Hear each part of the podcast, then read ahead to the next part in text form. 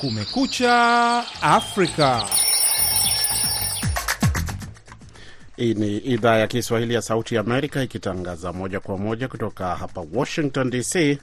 Karibu kwa matangazo yetu ya leo, ikiwa ni saa nne usiku hapa tulipo, ambapo ni Jumatano asubuhi Afrika Mashariki na Kati, tarehe 17 mwezi Januari mwaka 2024. Mimi naitwa BMJ Muridhi na mimi jina langu ni Harrison Kamau. Tunasikika kupitia redio zetu shirika kote Afrika Mashariki na Maziwa Makuu, zikiwemo 107.5 Nairobi, Kenya, 107.8 Mombasa, Kenya, Coconut 100.9 FM Zanzibar, Baraka FM Mombasa, Kaya FM huko Mombasa, Milimani Radio 106 Dar es Salaam, ABM 91.2 FM Dodoma, Tanzania, na Raga FM kote DRC. Vilevile tuko kwenye mtandao wetu wa VOA Swahili.com. Karibuni.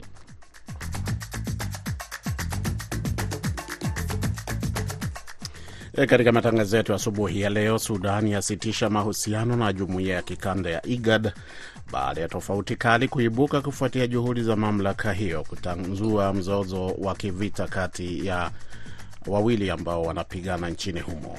Wachambuzi wanasema ni swali lipi linaloulizwa na serikali ya kijeshi ya Sudan? Ni kwa misingi ipi ndugu Mohamed ambaye anaongoza upande wa SRF kuweza kualikwa katika mkutano huu, wakati huu ni mkutano wa viongozi wa nchi na wakati yeye hatambuliki kama kiongozi wa taifa lolote hili. Kwenye taarifa nyingine, Watanzania walalamikia kupanda kwa bei ya sukari, huku bodi husika ikisema hali hiyo imesababishwa na athari za mabadiliko ya hali ya hewa. Sasa ime, sukari inafika mpaka shilingi elfu nne mpaka elfu nne na zaidi, lakini sisi tunaotafuta wenye maisha ya chini tunahangaika sana, kwa sababu hata wengine wanafika sehemu hawezi kunywa chai. Nilikuwa naomba serikali iweze kulijua kusaidia wananchi walio wadogo wadogo. Sukari imekuwa ni gari sana. Ni kati tu ya yale utakayoasikia katika matangazo yetu ya leo, bila kusahau kwamba baadaye kidogo pia tutakuwa na makala ya vijana. Lakini kabla ya yote hayo, tupate habari za dunia zikisomwa hapa studio na mwenzangu Harrison Kamau.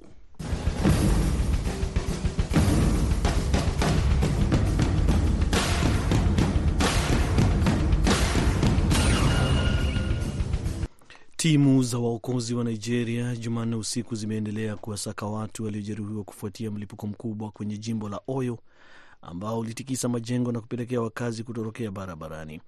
Kwa mujibu wa shirika la habari la Reuters, chanzo cha mlipuko huo hakijabainishwa, wakati baadhi ya vyombo vya habari vya ndani vikiripoti kwamba majengo kadhaa yameporomoka. Mlipuko huo unaripotiwa kusikika kwenye mji mkuu wa jimbo la Oyo wa Ibadan ulioko umbali wa kilomita 130 kutoka kwenye mji mkuu wa kibiashara wa Nigeria wa Lagos. Awali mkuu wa mawasiliano wa jimbo hilo Prince Dotun Oyelade alisema kwamba wakazi wa Ibadan pamoja na vitongoji vyake walisikia mlipuko usio wa kawaida mida ya saa mbili za usiku. Serikali ya jimbo imeomba wakazi kuwa watulivu wakati ikiendelea kushughulikia mkasa huo. Rais wa Ukraine Volodymyr Zelensky Jumanne ameomba viongozi wa kisiasa na kibiashara waliokusanyika kwenye kongamano la kimataifa la uchumi mjini Davos, Uswizi, waongeze msaada wao kwa taifa lake au wahatarishe Rasia kushambulia mataifa mengine, wakati kukiwa na wasiwasi huko Kiev kwamba vita hivyo vimeanza kuondoka kwenye ajenda kuu ya dunia. Wakati macho yakiwa yameelekezwa kwenye ghasia za Mashariki ya Kati pamoja na mashambulizi ya Wahodhi dhidi ya meli za mizigo kwenye bahari ya Shamu, Zelenski alitumia kikao cha Davos kukumbusha ulimwengu kinachohitajika wakati Ukraine ikiendelea kukabiliana na uvamizi wa Russia. Hotuba yake ilishangiliwa pakubwa kutoka kwa wajumbe wanaohudhuria kikao hicho, ingawa Ukraine inahitaji zaidi ya kukubalika mbele ya washirika. Tunahitaji kukamata udhibiti wa anga za Ukraine sawa na tulivyoshika udhibiti wa bahari ya Shamu. Tuna uwezo huo, amesema Zelenski. Washirika wetu wanafahamu kinachohitajika kufanya na kwa kiwango gani ili kuweza kupiga hatua ardhini, ameongeza kiongozi huyo. Na mashirika ya kutoa misaada ya kimataifa yamesema viwango vya ufadhili wa kukabiliana na njaa katika nchi zenye uhitaji mkubwa zaidi duniani vimeshuka mwaka 2023 licha ya uhaba wa chakula duniani kufikia viwango vya juu zaidi. BMJ Muridhi anatuarifu zaidi. Nchi kumi na saba zinazobeba mzigo mkubwa zaidi wa uhaba wa chakula duniani zilipata pengo kubwa la ufadhili la asilimia 65 mwaka jana, hadi 23 kutoka mwaka 2022. Burundi, Malawi, Msumbiji, Sudan, Afghanistan, Honduras na Guatemala zinaongoza kwenye orodha ya nchi zinazokabiliwa na upungufu wa fedha. Ulimwenguni kote takriban watu milioni 783 zaidi ya idadi ya watu wa Umoja wa Ulaya na Amerika kwa pamoja wanakabiliwa na njaa, shirika la kimataifa la Action Against Hunger lilisema katika taarifa Jumanne. Migogoro ya silaha, majanga ya hali ya hewa na yale ya kiuchumi yanaripotiwa kuwa vichochezi vikuu vya uhaba wa chakula. Takriban watu milioni 9 hufa njaa kila mwaka kulingana na mpango wa chakula duniani. Mnamo mwaka 2023 WFP ililazimika kupunguza kwa kiasi kikubwa misaada ya chakula katika maeneo yenye njaa kutokana na pengo la ufadhili lililoongezeka. Mashirika ya misaada ikiwa ni pamoja na Action Against Hunger yanasema kwamba dunia inazalisha chakula cha kutosha kulisha kila mtu, na wanasisitiza kwamba mataifa tajiri yana rasilimali za kifedha zinazohitajika kushughulikia pengo la ufadhili ambalo limeendelea kupanuka. Unaendelea kusikiliza idhaa ya Kiswahili ya Sauti ya Amerika kutoka hapa Washington DC, tunapoendelea nazo habari muhimu za dunia. Marekani imesema Jumanne kwamba ina matumaini kwamba mazungumzo yanayoongozwa na Qatar yatafikia mkataba mpya kuelekea kuachiliwa kwa mateka walioshikiliwa na Hamas kwenye ukanda wa Gaza kwa mabadilishano ya sitisho la mapigano kati ya Hamas na Israeli. Sitaki kusema mengi hadharani tunapoendelea na mazungumzo hayo, lakini tuna imani kwamba yatazalisha matunda karibuni, amesema John Kirby, msemaji wa Baraza la Kitaifa la Usalama wa uh, hapa ndani ya Marekani wakati alipokuwa akizungumza na wanahabari kwenye ikulu ya Marekani. Zaidi ya mateka mia moja waliachiliwa wakati wa sitisho la muda la mapigano la Novemba, lakini takriban mia moja thelathini na wawili wanaaminika kuendelea kushikiliwa na Hamas ndani ya Gaza, wakiwemo wale waliobaki na takriban darzeni mbili waliofia huko. Wakati huo vita hivyo vikiwa vimepita siku mia moja wiki hii, vifaru vya Israel vimeanza kushambulia tena maeneo ya kaskazini mwa Gaza Jumanne baada ya kusitisha kwa muda tangu wiki iliyopita. Milipuko mikubwa ilionekana kwenye anga ya kaskazini mwa Gaza kutoka kwenye mpaka wa Israel kufuatia rais wa zamani wa Marekani Donald Trump kuibuka mshindi Jumatatu usiku kwenye uchaguzi wa mapema wa kuidhinisha mgombea urais wa Republican kwa kujipatia asilimia 51 ya kura zilizopigwa. Macho yote sasa yanaelekezwa kwenye jimbo la New Hampshire ambapo uchaguzi wa awali wa kumwidhinisha mgombea wa chama hicho utafanyika Jumanne wiki ijayo. Wapinzani wa Trump kwenye zoezi hilo la Iowa walikuwa wameshindwa kwa asilimia kubwa, akiwemo gavana wa Florida Ron DeSantis akiwa na asilimia 21.2 ya kura zilizopigwa, akifuatiwa na gavana wa South Carolina Nikki Haley kwa asilimia 19.1 na kisha mwanabiashara Vivek Ramaswamy akiwa na asilimia 7.7. Wawaniaji watatu wa chama hicho Trump, DeSantis na Nikki Haley ndio watakaomenyana wiki kesho baada ya mwaniaji wa nne Viki Ramaswamy kujiondoa kufuatia uchaguzi wa Jumatatu. Wengine wote walipata chini ya asilimia moja ya jumla ya kura zilizopigwa na ushindi huo unampa motisha Trump kwenye uchaguzi sawa na huo wiki ijayo huko New Hampshire, ambapo Haley amekuwa akipata umaarufu mkubwa kwa matumaini kwamba ataweza kushinda na kuleta mwamko mpya kwenye kampeni za Republican.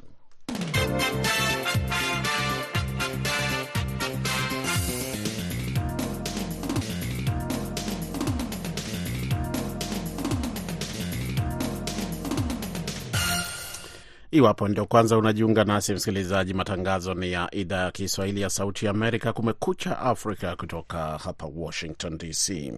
Habari tuliyoipa uzito wa juu hii leo ni kutoka huko Afrika. Serikali ya kijeshi ya Sudan Jumanne ilitangaza kwamba ilikuwa imesitisha uhusiano na jumuiya ya maendeleo ya kikanda IGAD, ikishutumu kwa kukiuka mamlaka ya nchi hiyo kwa kumwalika mkuu wa kikosi cha Rapid Support Services RSF Muhamed Hamdan Daglo kwenye mkutano wa kilele mjini Entebbe, Uganda, ulioitishwa Alhamisi wiki hii.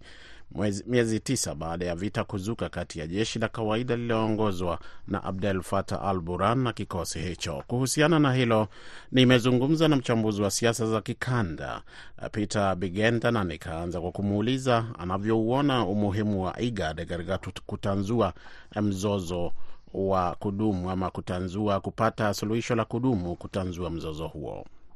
Binafsi nadhani kwamba IGAD kwa kweli ilikuwa au bado ina nafasi nzuri katika kuleta usuluhishi katika mzozo huu ambao umegharimu ma maelfu ya maisha ya Wanasudani na zaidi ya nusu ya raia wa Sudani wakihitaji misaada ya dharura. Kwa hiyo tunaona kwamba ni tatizo ambalo kama majirani hawa hawatasimama kidete na kuweza ku, kuchangia katika kutafuta suluhisho la kudumu, basi tatizo hili linaweza likaathiri jumuiya nzima ya eneo hili la, eh, la IGAD. Kwa hiyo ni IGAD anafa, ana, anayo nafasi kubwa zaidi, lakini sasa tunachokiona sasa hivi kinachoendelea ni kwamba kwa upande wa serikali hasa serikali inahisi kwamba sasa hivi ime imekataa mwaliko wa mkutano wa Kampala ambao unafanyika tarehe kumi na nane e, mwezi huu kwa, sa, kwa sababu kwamba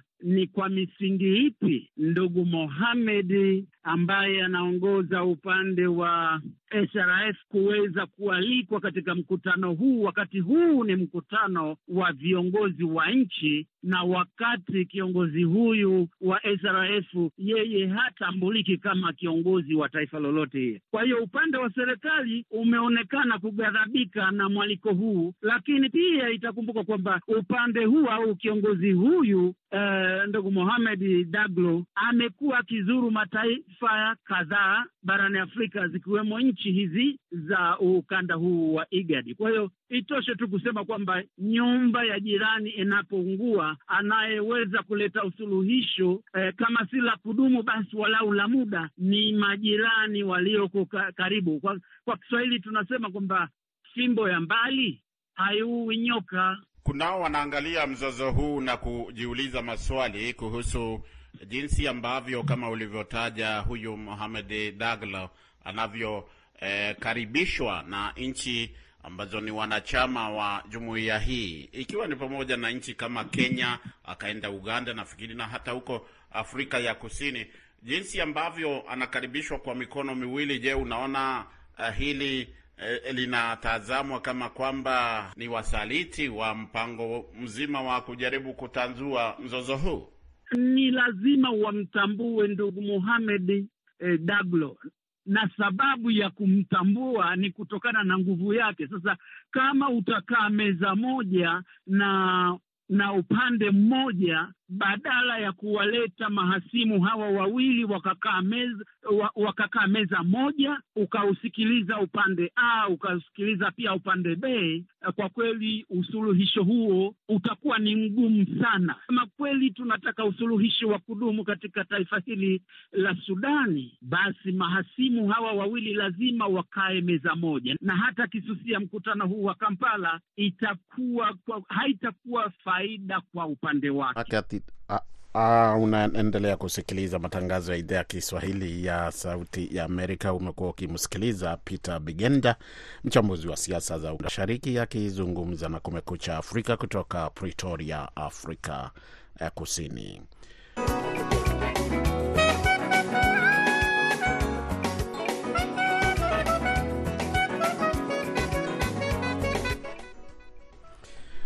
Baadaye kidogo au sekunde chache zijazo, tumkaribishe mwenzetu Harrison Kamau aendelee na habari za dunia.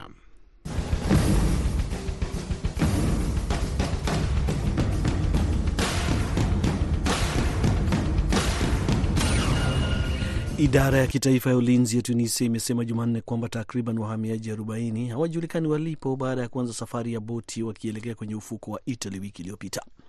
Tunisia inakabiliana na mzozo mkubwa wa wahamiaji ikiwa imepita Libya katika siku za karibuni kwa wingi wa watu wanaotorokea umaskini barani Afrika na Mashariki ya Kati wakiwa na matumaini ya kupata maisha mema Ulaya.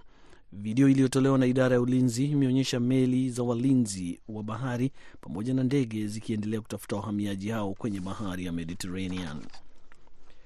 Na wakati tukiendelea kufuatilia mambo kwenye michuano ya AFCON huko Ivory Coast, wapenzi wa kandanda hivi leo wanasubiri kwa hamu kubwa kuona namna mambo yatakavyokuwa kati ya Moroko na Tanzania kwenye uwanja wa San Pedro.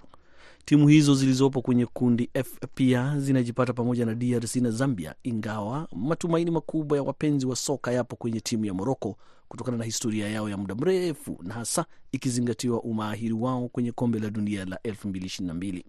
Hata hivyo timu hiyo ya Atlas Lions iliwahi kushinda kombe la AFCON hapo mwaka 1976 licha ya kuwa na wachezaji wazuri katika kila mchuano. Jumanne, Namibia imeshangaza wengi baada ya kucharaza Tunisia mmoja bila.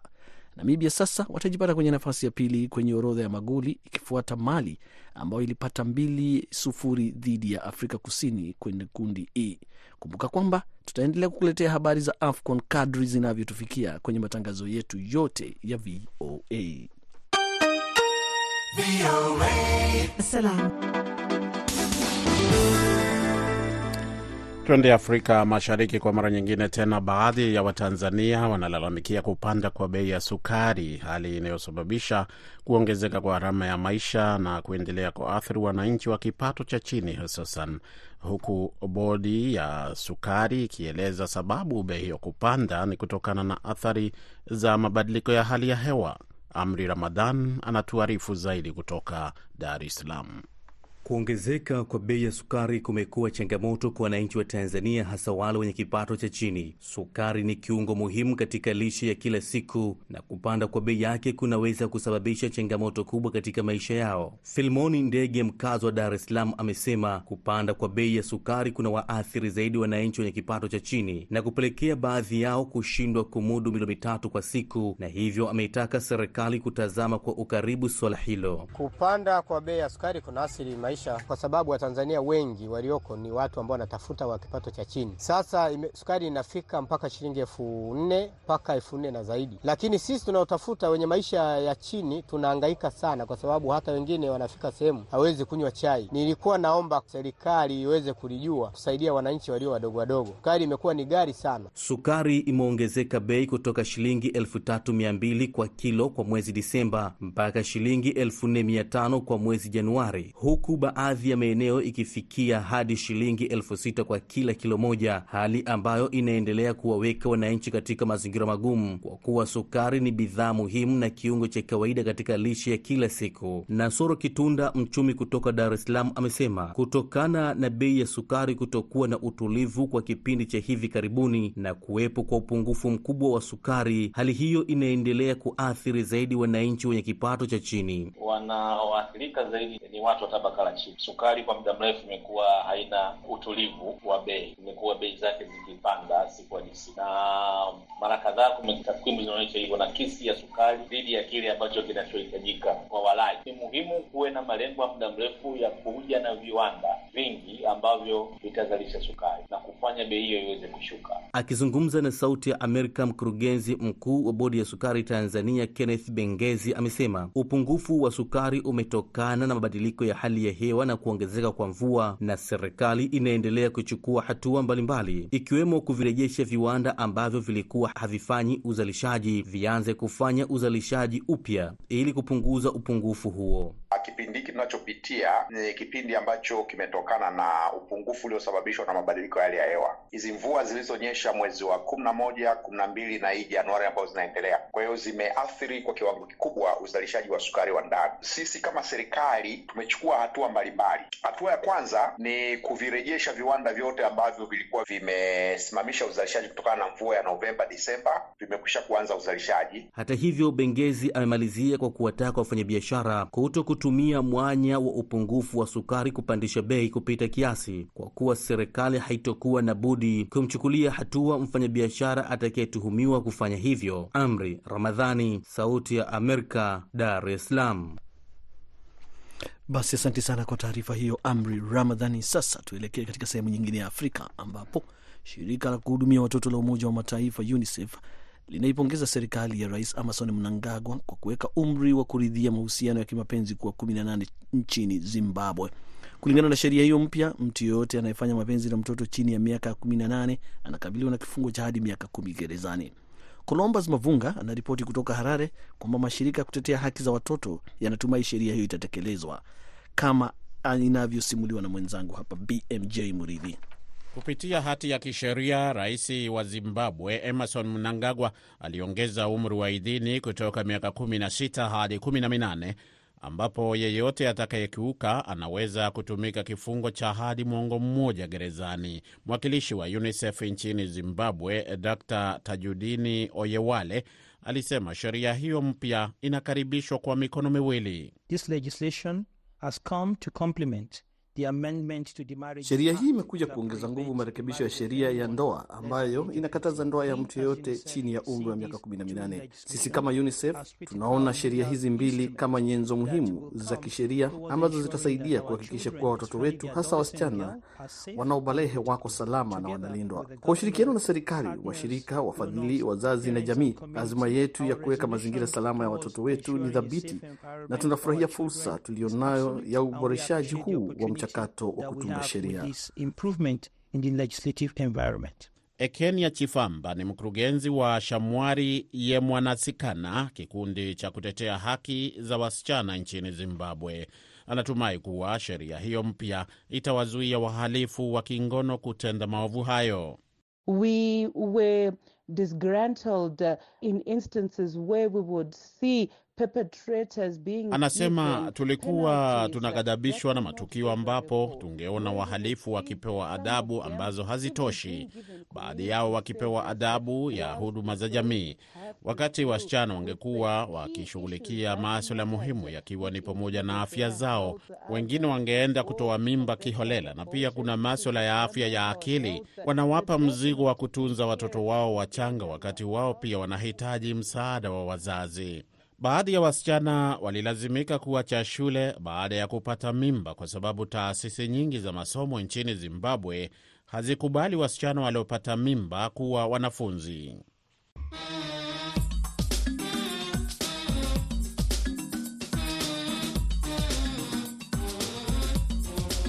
Idhaa ya Kiswahili ya Sauti ya Amerika sasa inakuletea Jukwaa la Vijana. Katika jukwaa la vijana hii leo, mkutano wa jukwaa la wanafunzi wa Afrika wanaosoma katika vyuo vikuu mbalimbali ndani ya Afrika na nje ya Afrika, the African University Students Platform AUSP, unaendelea huko Kigali, Rwanda, jukwaa ambalo linawaunganisha wanafunzi wa Kiafrika wanaosoma ndani na nje ya bara hilo ambapo wanafunzi kutoka nchi 40 za Afrika wanahudhuria. Mkutano huo pia unaambatana na uchaguzi wa viongozi ndani ya jukwaa hilo. Mwenzangu Sandi Shomari amezungumza na Joseph Musa Mahindoni, mwanafunzi kutoka Tanzania wa shahada ya pili katika chuo kikuu cha Parul katika jimbo la Gujirati nchini India, ambaye pia ni kiongozi wa jukwaa hilo na kwanza kutaka kujua changamoto za wanafunzi wanaosoma nje ya nchi zao. Nimekuwa ninaona changamoto ni nyingi sana kwa, kwa wanafunzi hususani, uh, tunapata changamoto kwa mfano wa mataifa ya ugeni hususan mataifa ambayo hayatumii zaidi lugha ya Kiingereza kama mataifa ya Asia. Tunapata changamoto ya lugha tunapoingia kujumuika na watu wa nchi husika, lakini pia kuna changamoto za kiwanafunzi, kama wanafunzi muda mwingine wanakosa ada ama fedha za matumizi na changamoto zingine kadha wa kadha ambazo kila mwanafunzi anakumbana nazo, ikiwa changamoto za kiafya. Kuna muda wanafunzi wanaugua tukiwa huko ugenini. Sasa wanafunzi wanapougua, tunakutana na changamoto kubwa, kwa sababu wazazi wako mbali ni pia tunapaswa tuweze kuwa, kuwa wanafunzi waweze kutibiwa, na muda mwingine kuna baadhi ya vyuo vinatoa hizo uh, bima za afya, lakini zinashindwa ku, kutibu baadhi ya magonjwa. Kwa hiyo tu, hizo ni, ni miongoni tu mwa changamoto, lakini changamoto zingine ni pamoja na vijana wengine wanajihusisha na makundi ambayo si rafiki, ambayo yako kinyume na na, na, na lengo lililowapeleka vyuoni. Kwa hiyo mara nyingi tumekuwa tuna hizi jumuiya, kila mataifa yana jumuiya, mataifa ya Afrika yana jumuiya zake kule, lakini pia tuna jumuiya za Afrika ambazo zinawaweka watu pamoja, pamoja na kusimamia tabia na mienendo ambayo watu walitoka nayo nyumbani, pamoja na utamaduni wetu kama Afrika. Pengine umekaa kwenye hii jumuiya kwa muda, na pengine unachoweza kusema ni nini kwa mtu ambaye hafahamu kabisa katika swala zima la jumuiya za Watanzania za shule nje ya nchi, faida zake mnazopata na kile ambacho mnaendelea kufanya ili kuboresha? Ninaweza nikasema faida ni nyingi sana. Miongoni mwa faida ambayo tunaipata ni pamoja na kufarijiana. Tuko ugenini changamoto nyingi zinatokea, watu wanakosa faraja ya ndugu jamaa na marafiki. Ukiwa kwenye hizi jumuiya, viongozi pamoja na wanajumuiya wa jumuiya yako wanakuwa ni sehemu ya kwanza ya faraja, kwa sababu wazazi na watu wengine wanakuwa wako mbali na wewe. Lakini pia jumuiya hii ime, hizi zimekuwa zinawasaidia watu wengi, pamoja na kutoa elimu mbalimbali juu ya maeneo yale tunayoishi huko. Kwa hiyo jumuiya zimekuwa na faida nyingi nyingi sana. Kwa mfano hapa uh, pale India ambapo ninasoma tuna jumuiya ya Watanzania wanaosoma India inaitwa Tanzania Scholars in India ambao kwa kifupi tunaita Tansini, lakini pia tuna jumuiya kama pale chuoni ninaposoma inaitwa Tanzania Student in Paruru University TANCPU, ambao nimekuwa makamu wa rais pale na nimeona faida zake ni nyingi sana pamoja na ku, unakutana na watu mbalimbali wanaotoka jumuiya zingine wanaosoma vyuo vingine, lakini pia kumekuwa na kuelimishana hapa na pale, kwa maana tunajua kwamba sisi kama Waafrika tumeenda kwenye nchi za ugeni, tunahitaji kurudisha majibu ya maswali ambayo yako kwenye mataifa yetu, pamoja na kuongeza uh, ukuaji wa sayansi na teknolojia na kutatua matatizo mbalimbali ya kiuchumi, kisiasa pamoja na kijamii. Kile ambacho unaweza ukawashauri wanafunzi wenzako ambao wako nje ya nchi na wangependa kutoka katika nchi zao za nyumbani kwenda kusoma nje, wanapopata fursa hiyo, kitu gani wazingatie? Wanapopata fursa hii, kitu cha kuzingatia ni kwamba namba moja, wazingatie kitu kilichowapeleka kule, maana ndicho kinafanya wao watoke kwenye mataifa yao na kuendelea kuishi kwenye mataifa ya ugeni. Kwa mfano mimi uh, ni mwandishi wa vitabu, sijaweza kuandika vitabu vingi nikiwa nasoma Tanzania, lakini nimefika India, nimeweza kuandika kitabu changu kingine cha pili ambacho kinaitwa My Journey My Destiny, yani safari yangu, hatima yangu sehemu ya kwanza na kinapatikana kwenye mitandao ya kijamii kama Amazon na maeneo mengine. Ni mwanafunzi kutoka Tanzania Joseph Musa Mahindoni anayesomea kule Gujarati nchini India, akizungumza na mwenzangu Sandi Shomari katika makala Jukwaa la Vijana. Ni kipindi ambacho hukujia kila siku kama ya leo, wakati kama wa leo. Usikose kuungana nasi wiki kesho kwa makala mengine ya vijana. Muda mfupi ujao, tutapata muktasari wa habari kutoka kwa Harrison Kamau.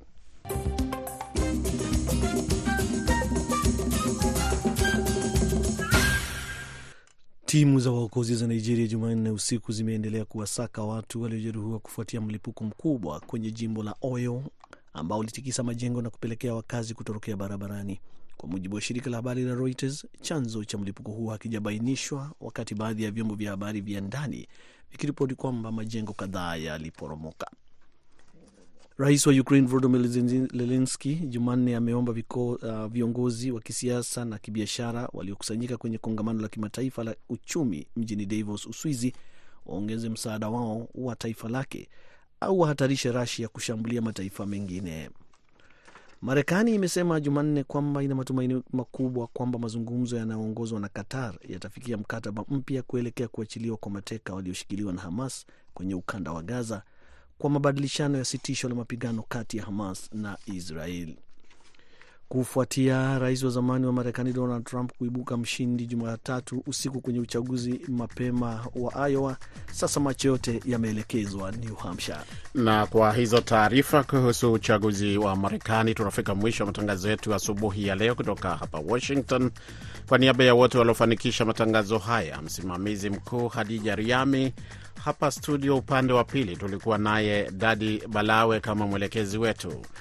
Mimi naitwa BMJ Mridhi, nimeshirikiana na Harrison Kamau. Kwa pamoja tunakutakieni asubuhi au siku njema popote pale ulipo. Tuonane wakati mwingine, panapo majaliwa.